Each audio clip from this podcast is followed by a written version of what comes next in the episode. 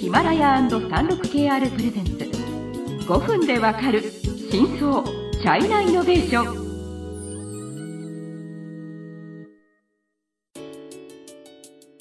皆さんこんにちは。サンルク KR ジャパンの委員です。はい、日本経済新聞の山田です。はい今回はアリババシリーズの第2回ですね。前回は、まあ、時系列でアリババの事業を一応一通り、うん、うん、紹介しました。はい。今日はジャック・マー創業者はいはいはい。についてはい。はい、うーんジャック・マー。はい。日本で多分一番知られてる中国人の起業家、そう、ですね。今はそうか、そうでしょうね。で去年引退した時も、はいはい。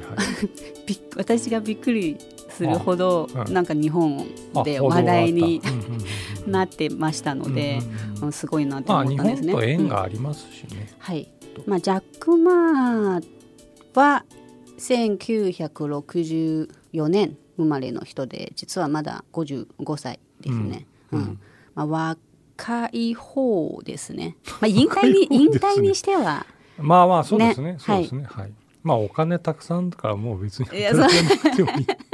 まあ、でも本人もえっ、とあそうですねまず出身から、はいはいえー、とジャック・マーははい。もともと実は、えー、と成績がそんなに良くなく、うん。えーとまあ、あんまり勉強が得意な人ではないっていう。話が実は割と有名で、はい。うんえー、と特に数学がと不得意っていうのが有名なんですよう。んうんえー、と名門校出身ではないし、うん。実は大学受験も2回も失敗して、うんうんうん。それは噂かもしれないですけど、数学は最初1回目は1点しか 取らなくて とと 逆にあそうなん1点っていうのもね1点取るのも難しいでしょですね。うんただジャック・マーの、えー、と唯一得意なことは、うん英語なんですよ、うんその英語に対する熱意はすごくあって、うん当時はもう多分中学校高校の時、はい。もうラジオを聞いてうん。英語を勉強したっていうことですね。当時の多分中国ではうん。すごくこう英語ペラペラの、うん。うん一般人はそんなにいないかなっていう感じですね。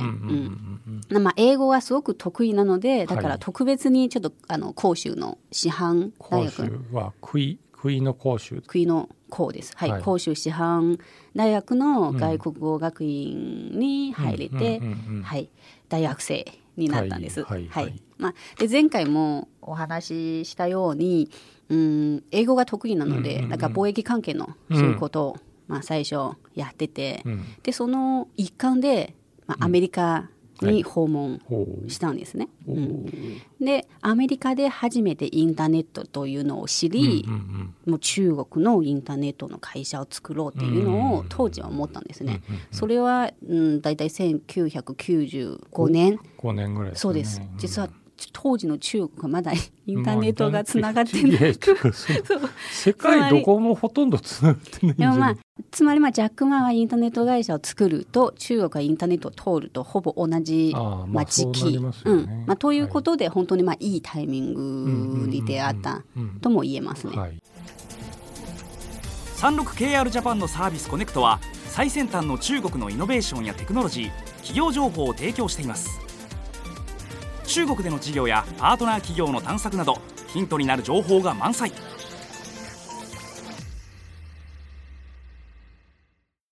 はい。まあ、あと有名なのは創業メンバーは18人、うん。うん、うん。でいて、まあ、自分の妻だったり、うん。元の同僚だったりあとだからそうなんですか、まあ日本語で言うとコーポレートガバナンス？はい。つまりどうやって経営をというか組織を運営するかがちょっと特殊なルールがあるので、ああまあうん。で多分っていうか間違いなくそのあとこのシリーズで後で議論しますけどどこの証券取引所に上場するかっていう時にうん。それが一つ問題になったんですよね。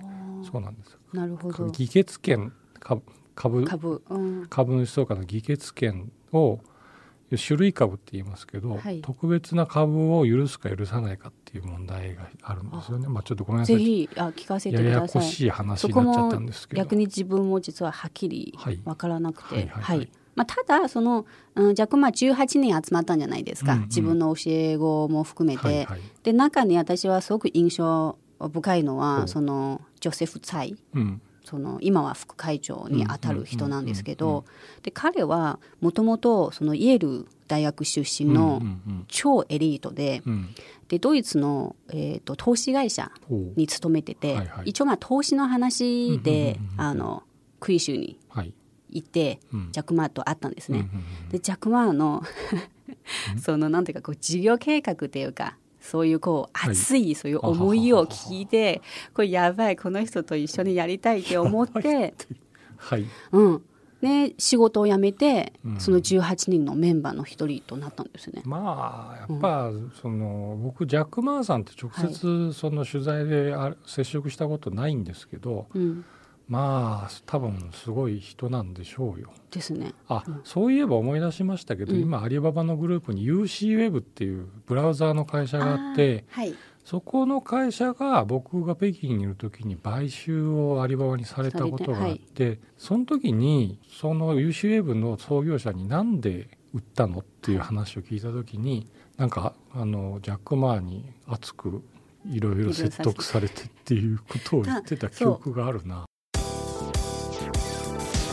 中国経済のさまざまな業界や企業紹介最新のイノベーションやテクノロジーを徹底解説。5分でわかる真相チャイナイノベーション。この番組の最新のエピソードはヒマラヤで配信中。今すぐヒマラヤのアプリをダウンロードして要チェック。だからまあいろんなこういうストーリーからジャック・マーの多分この人格魅力 なんとなくわかるっていうんですね。うん。でまああと,、えー、と割とまあイメージに残るのはそのアリババ、まあ、ジャック・マーのわからないなんか彼の講演とか、まあ、よく出る人じゃないですか、うんうんうん。講演とかを見ててすよねすぐなんかこう使命感。使命感を感じる人っていう、感じですね、うん。まあ、教育の話もそうですし、うん。今そんなことやってますよね、はい。今もうその CEO っていうか経営から退いてはい。まあその ビル・ゲイツさんとかもそうですけどまあ事前事業っていうか。そうですね。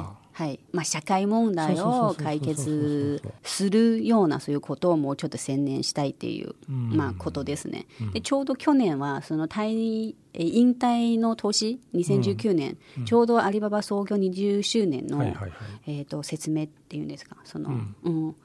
で、まあ、アリババのその価値観つまりこう企業のカルチャーをもう一回こう整理しようみたいなのを、あの全社向けに出したんですね。うん。でそこで言ったのは102年あ続く優れた会社になるとか、まあ、うまいうまいですね。であとまあ2036年までに20億人の消費者にセービスサービスを提供し、うんうん。1億人の雇用を創出するとか、あとまあ中小企業を多分一環として中小企業を、うん。あのこうサポートするっていうような。当時 eBay と戦ったんじゃないですか。でジャック・マーは割と一つの名言を言ったんですね。はい。つまり eBay はあの海のサメだったら、うん。私たちはヨース港のワニ つまり海で戦うと多分そこまで勝てないかもしれないですけど川で戦ったら勝てるそうつまり最初からもう私たちは個人のビジネスとか中小企業企業のそういうビジネスを支える会社として成り立つ。うんだからまあ今でもやっぱりそういうコンセプトを通してまあやってるのでそこが割とまあつ強いんですよねイメージ。うん。はい。まああの広州っていうかところは、はい。なんていうのかな。その大都市じゃな本当の大都市じゃないところで、うん。まあこんなビジネスできてるっていうのは、はい。まあ起業家精神が本当に旺盛なんだろうなとですね。逆にまあアリババのまあアリババがないとこう成り立たないかもしれない、そうですねそうですね。本当にまあそこまでの地位がやっぱりある,、まあ、ある程度 アリババによってはい、まあ時間になりましたので、えー、と次回は、まあ、そのアリババの EC 事業うんについてはいもう少し詳しく解説したいと思いますので、はい。えー、と楽しみにしていってください。はい